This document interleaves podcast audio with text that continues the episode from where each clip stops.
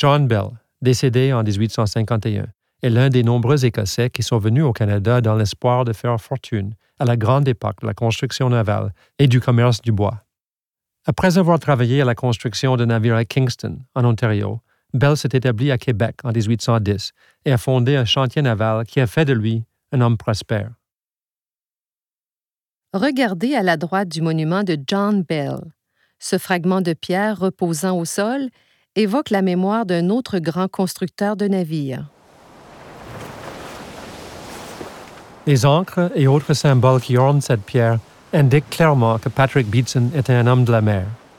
Né en Écosse en 1758, capitaine de navire, il navigue sur la Baltique, puis parcourt les océans entre la Grande-Bretagne et l'Inde, avant de se joindre au convoi de navires qui acheminent des cargaisons de fourrure, de bois et de blé de Québec vers l'Angleterre.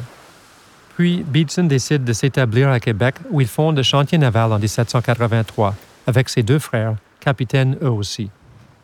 Beatson devient, dès la fin du 18e siècle, le plus important constructeur naval de la ville.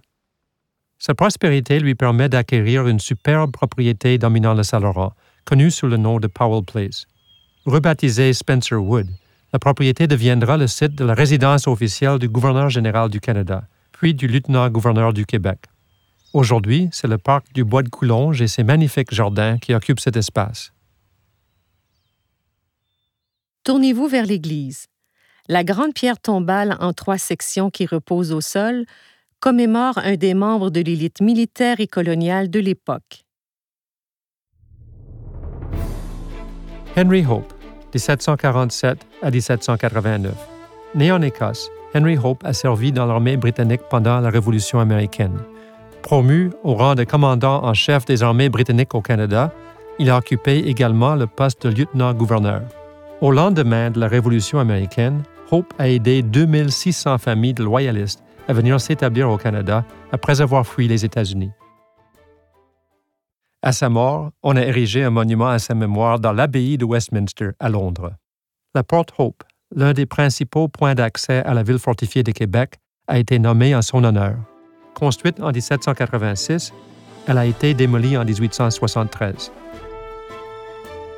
D'autres membres de l'aristocratie britannique reposent dans ce cimetière, y compris les fils de deux amiraux et le fils d'un vicomte. Lorsqu'un officier issu d'une famille importante était inhumé, tous les officiers de la garnison assistaient aux funérailles. La coutume voulait que l'on tire trois salves d'armes à feu au-dessus de la tombe.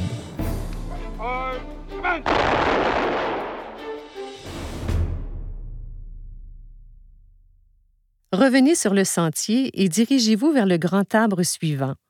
Vous remarquerez un groupe de pierres au sol légèrement sur la droite. Des histoires fascinantes vous attendent.